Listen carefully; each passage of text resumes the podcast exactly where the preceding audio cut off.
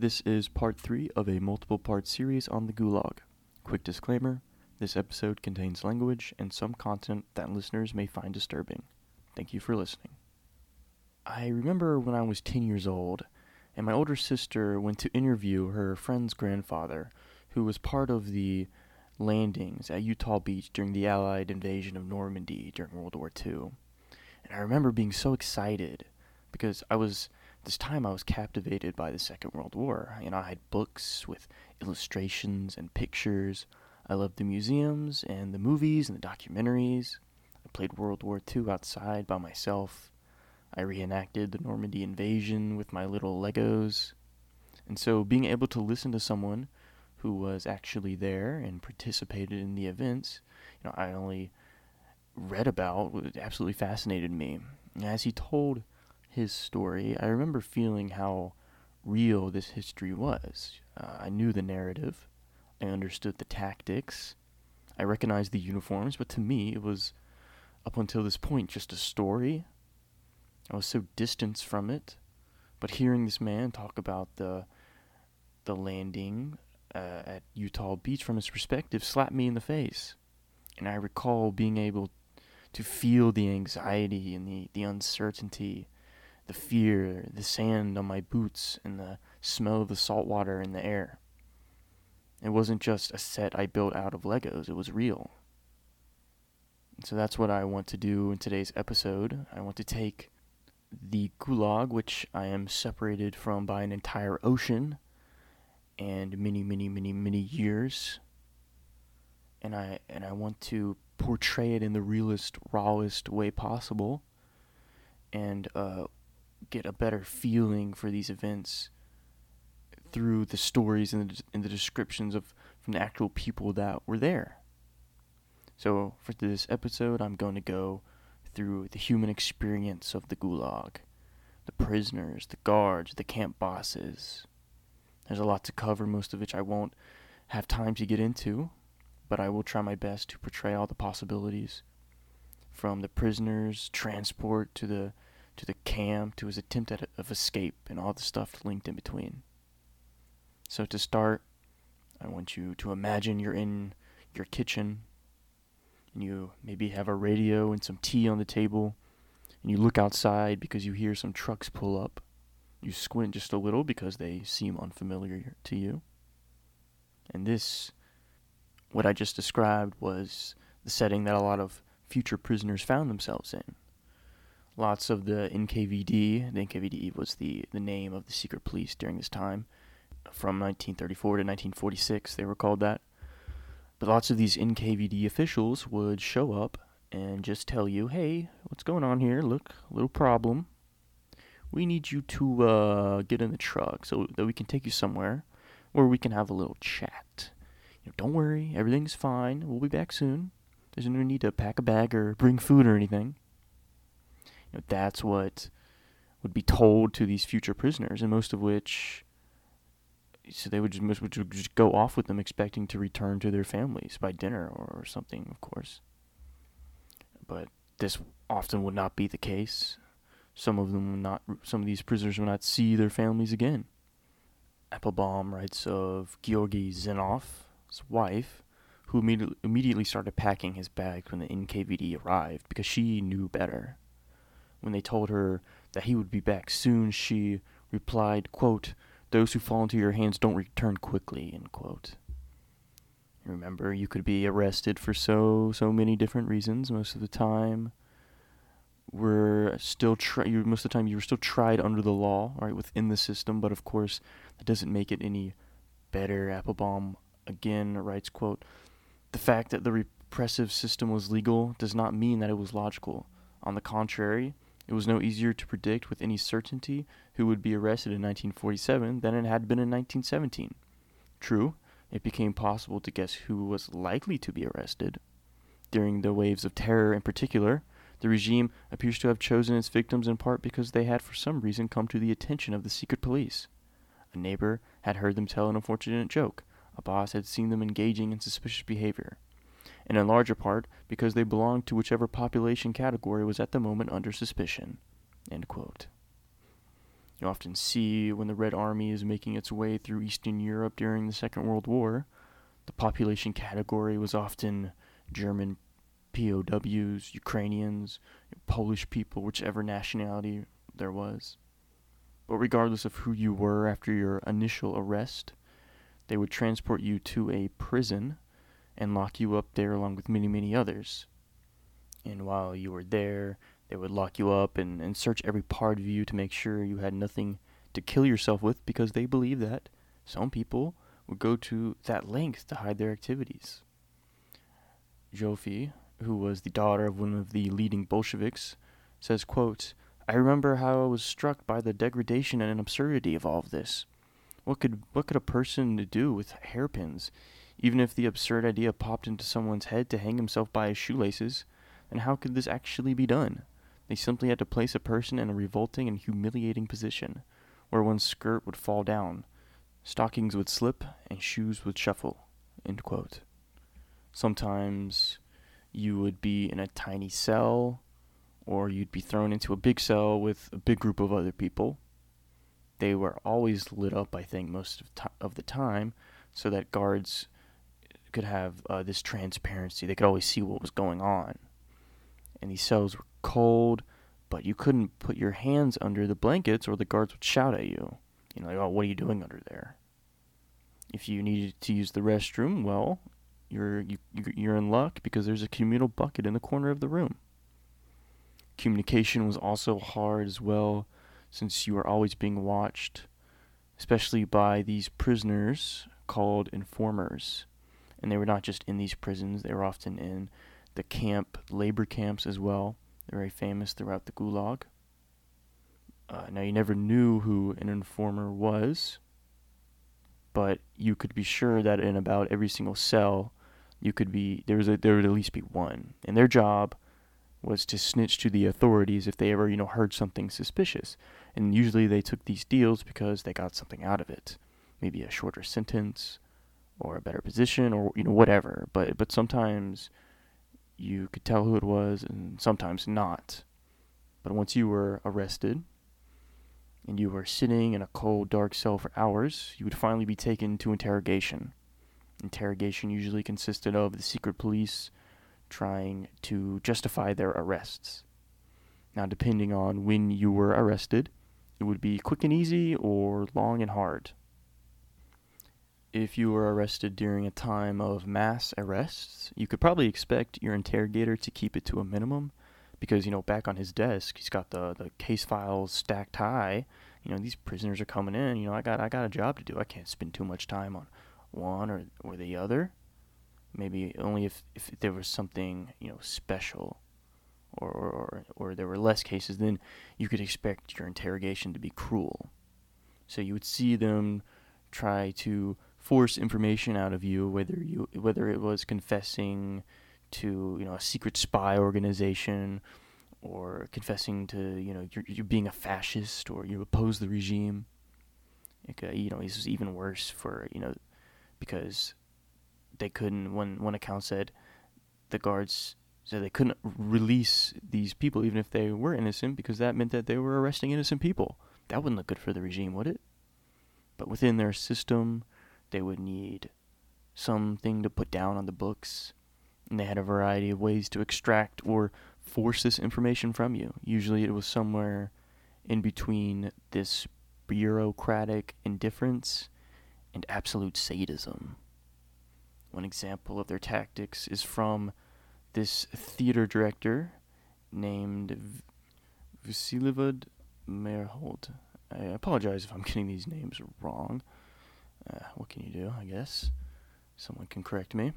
But uh, he wrote a formal letter of complaint uh, where he said, quote, The investigators began to use force on me, a sick, 65 year old man.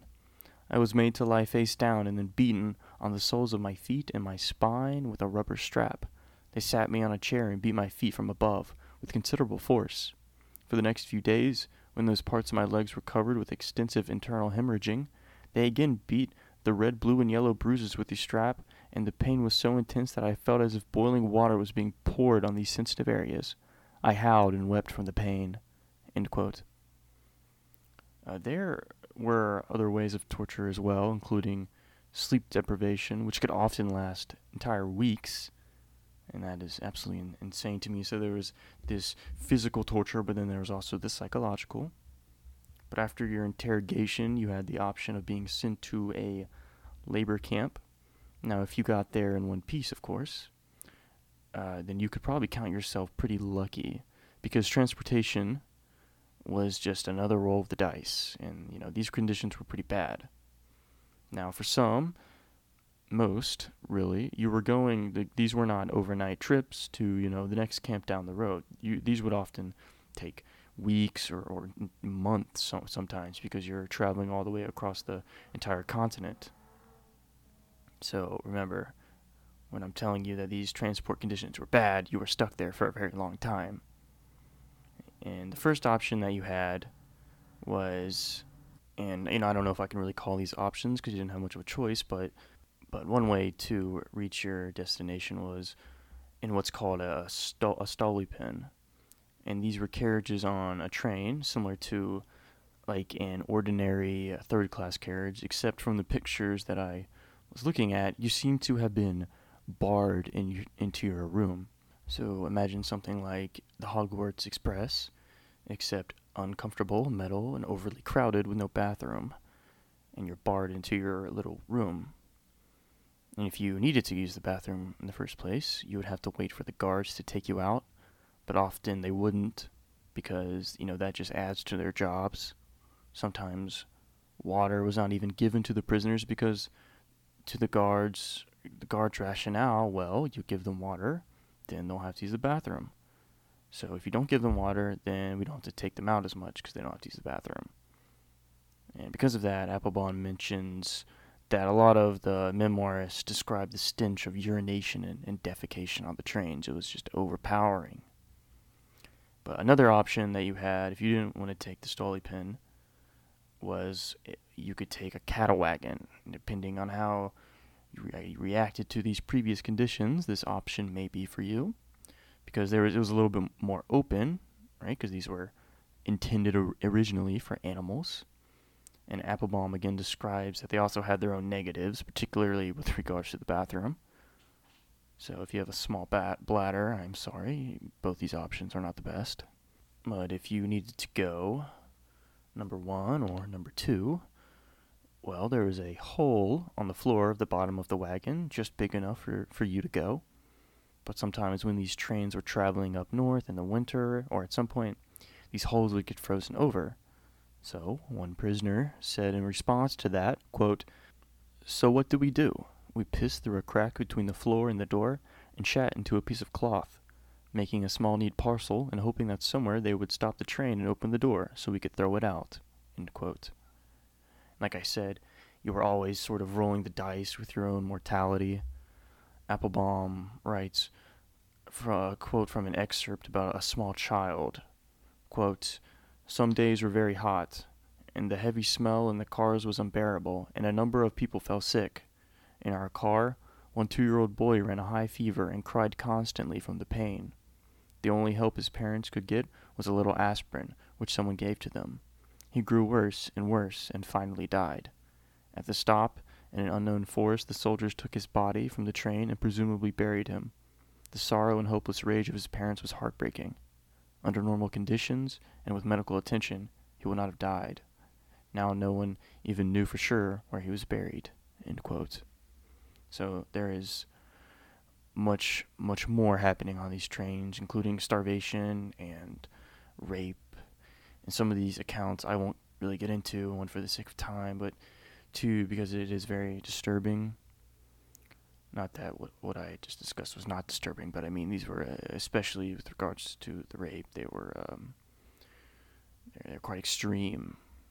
So, if you did manage to survive the uh, arrests, the prison, the interrogation, and the transport, and you finally arrive at your new home, some sort of labor camp, somewhere likely to be uh, specialized.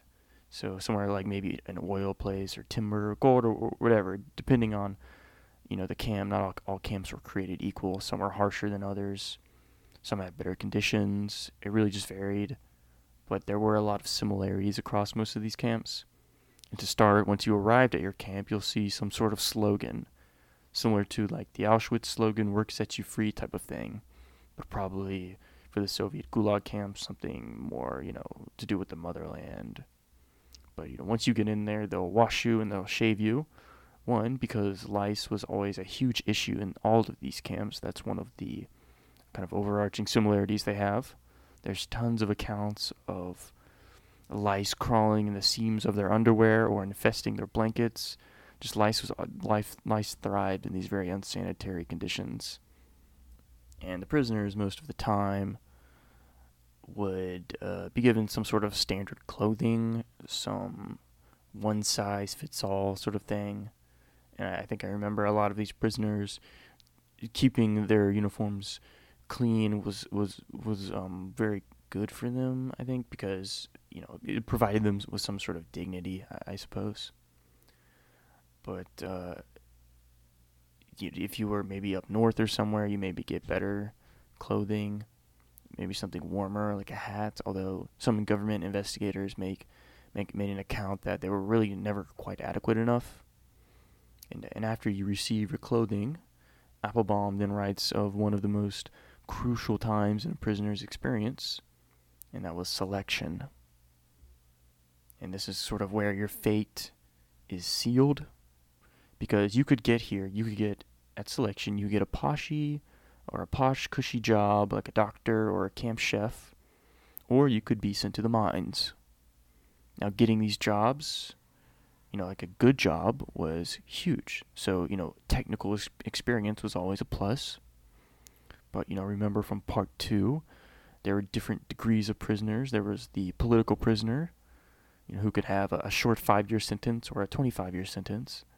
And then there were the criminals, who often prided themselves on getting longer sentences most of the time. Sometimes they would get to go out of their way to get longer sentences. But it was sort of the official policy from the central administration that political prisoners, especially those in for counter revolutionary crimes, were not to be given more uh, higher important jobs because the central administration felt that they could not be trusted. You know, they could sabotage. But the truth was, these political prisoners were often the only ones who could read, or had a little bit of education, or had the technical experience to get the job done. And the criminals often didn't care, or couldn't read, or didn't want to do it in the first place. So while officially the official policy was that political prisoners were doomed to to- chopping trees. They were actually, in reality, put in the important jobs most of the time. Or, or maybe when an inspector from the central administration arrived, they would then be taken or removed from that position and then put there after they leave. So during an inspection, they would uh, during or during selection, they would often look you up and down, see your strengths, see your weaknesses, and put you to a job, or often you could sort of swindle your way into a job if you had connections. This was how mostly it was done. For example, say you were Jewish and there's already a, a, a firmly settled group of Jews in the camp, then they could they would take you in and they would supply you with a good job and take care of you for a little bit. So it was, it was always very important to have these connections within the camp. Uh, but depending on how you did your job and how well you fulfilled your norm would translate to how much food you got. Remember, they had the idea of rational work, where the more work you got, the more food you received, which we will see some prisoners often say was a death trap because the food that you were given was never really enough calories. So the harder you worked, the more uh, the more you sealed your own death. So it was always this competition between most prisoners to do the least amount of work for the most food. Uh, but the norm here is also is very central to the camps. And the norm is the output of a particular camp or a prisoner that is supposed to be reached. And is often the reason that these camps make their prisoners work so hard because the central administration sets these norms to be unreal, unrealistically high. Often, I think, you know, I might be wrong, but the reasons that the norms were so high was camps, because camps would just sort of lie about their output. So the central administration would see you know, oh, well, okay, it looks like they reached their norm. Okay, well, it looks like they can, you know, do a little bit more, so we'll raise it even higher. And this just got to the point where expected output was astronomically high. And I think the reason a lot of camp bosses didn't say, well, well, no, we can't do this, was because the ones that said that often would lose their jobs. So another reason you'll see camp bosses going against, you know, official policy and putting the political prisoners in these important technical positions was because, you know, they have a norm to be filled. And they can't exactly always adhere to official policy. So, you're you're at selection and you've got your job. And depending on what it was, your chances of survival would go up or they'd go down. But it's Monday morning and it's your first day of work. Your work day is incredibly regimented. There was little freedom to do what you wanted, but that really depended on what camp you were in. Some camps allowed prisoners to move more freely around certain designated zones, or if you gained the trust of a camp boss, you would be given special privileges. I think Applebaum writes of one prisoner who I think became friends with this younger, sort of shyer, conservative girl, and they become become quite close. But after a while, they become separated, and a few years later, they they meet again, and they lock eyes, and the the man could very clearly see that she was sleeping with the camp boss. You know, she had new shoes, seemed very well fed, and they lock eyes, and she sort of pretends not to even know him. This is sort of, I guess, a, a, a, a tactic of survival. I guess it could be seen that way. But there were, you know, many ways to, to kind of gain trust. It didn't involve always sleeping with somebody, but there were many, many ways.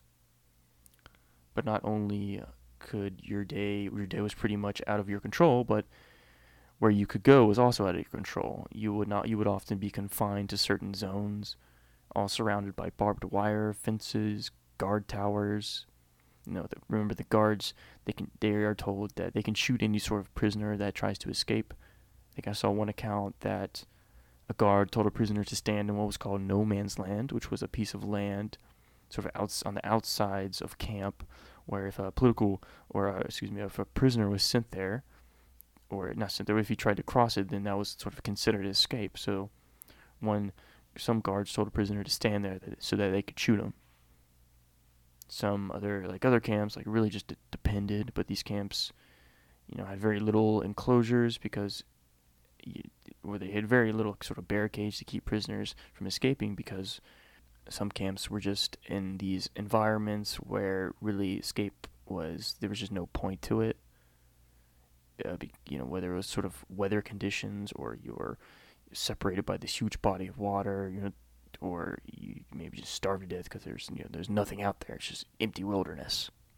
So there's really just no point to waste bullets on prisoners that escaped sometimes because you know nature will take care of them.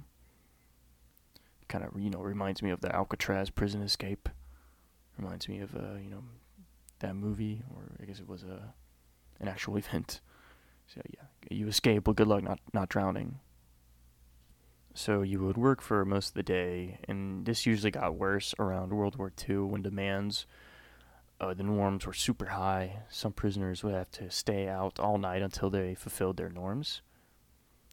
Rest days were also very rare, although they were supposed to be given. I think they were prisoners were supposed to be given a rest day every ten days or so.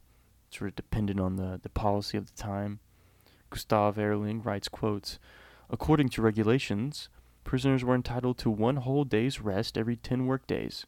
But in practice, it transpired that even a monthly day off threatened to lower the camp's production output, and it had therefore become customary to announce ceremoniously the reward of a rest day whenever the camp surpassed its production plan for one particular quarter.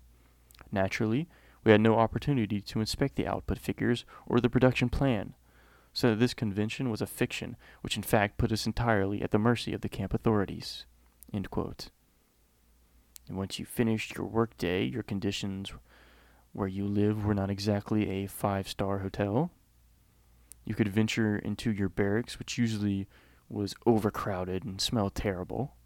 You probably slept on a wooden bunk with no pillow, surrounded by other prisoners. Sometimes you would be so squashed up that if you wanted to roll over in the middle of the night, well, everyone else would have to roll over.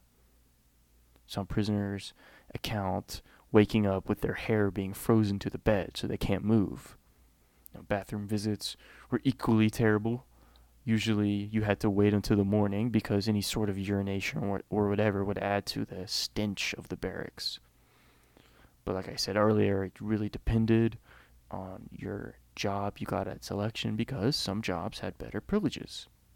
Doctors usually had these privileges. They slept in their hospitals, which consisted of lots of clean sheets, pillows, running water, and the such. If you maybe were a skilled craftsman, you could maybe expect to sleep in your workshop, which usually had better conditions than the barracks. Really, right, it just depended.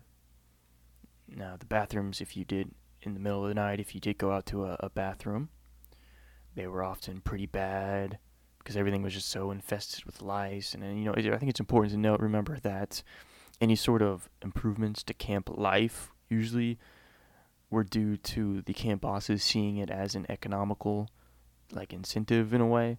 Because, you know, if too many prisoners are, are dying of diseases or, or being put out of work, well, then that's not good for camp output. So bathing in a bathroom, right, was seen sort of as a way to fight off diseases and, and filth and for these camps, food was also pretty terrible. Unless you got a job in the kitchen. In that case, it was sort of understood that stealing was part of the job. Really, stealing all over the camp was just sort of expected. Some prisoners, maybe that were working in the kitchen stealing food, sort of wrestled with the idea that you know, what they were doing is that they're stealing for themselves, and that means that someone else is going to have a little bit less. You know, what can I do? How do you look at this? Is this sort of the Darwinian survival of the fittest, or do you have some sort of obligation? You know, if you don't steal it, maybe someone else will. But your food usually consisted of bread, that was pretty much it, and some watery soup. You, though, you know, the more you worked, the more food you got, and the bread was often wasn't really the best. Some accounts that it was just black and hard, not the soft and white bread that I think of. Luxuries like tobacco and tea were kind of seen as gold prisoners were given sugar and sometimes maybe like a, a protein, but it was the, your calories definitely were not up to what the uh, what the uh, what we think is usually good today. Prisoners would um, talk of making something called a bread paste, which I think was just water and maybe something else mixed with some bread together. And there was also a question at the time, you know, do you eat all your food at once or do you save it? You know, eat a little bit throughout the day. If you do the latter option, then you risk it being stolen and then you have nothing. Another privilege was that anybody who had a spoon and a bowl was served served first. This usually meant that you got all sort of the good fatty soup because that's sort of floating at the top one prisoner said that they probably survived because that they had a, a bowl and a spoon, and so they had that privilege. Another prisoner made his, his life in the camp, or he, he gained privileges because he, he stole some aluminum, and I think he made spoons out of it in exchange for other items. So after a nice bread paste and some cold water, you'd go back to work in whatever favorable or unfavorable condition Dmitry Bystrolyotov writes about a winter storm that he had to work in. Quote, In that instant, the wind began a wild and terrifying howl, forcing us down to the ground. The snow swirled up into the air, and everything disappeared the lights of the camp, the stars, the aurora borealis. And we were left alone in a white fog. Opening our arms wide, clumsily and slipping and stumbling, falling and supporting one another, we tried as quickly as possible to find the road back. Suddenly, a thunderclap burst above our heads. I scarcely managed to hang on to my fellow climber when a violent st- stream of ice, snow, and rocks began gushing toward our faces. The swirling snow made it impossible to breathe, impossible to see. Now, not only was working a roll of the dice, but also punishment. Kind of camp would wouldn't be complete without some sort of isolation chamber.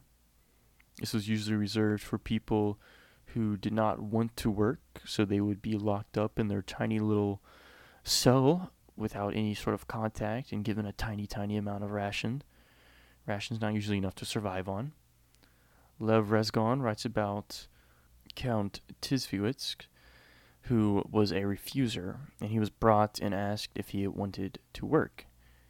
Quote, Every morning, before the prisoners were marched out of camp to work and the columns of prisoners were lined up in the yard, two warders would fetch Tyszkiewicz from the punishment cell. Gray stubble covered his face and shaved head, and he was dressed in remnants of an old overcoat and, and. The camp security offer, officer would begin his daily educational exercise. Well, you fucking count, you stupid fucking fuck, are you going to work or not? No, sir, I cannot work, the count replied in an iron firm voice. Oh, so you can't work, you fuck? The security officer would publicly explain to the count what he thought of him and of his close and distant relations, and what he would do to him in the very near future. This daily spectacle was a source of general satisfaction to the other camp's inmates. Applebaum also writes of how much contact you could expect with the outside world, usually through mail.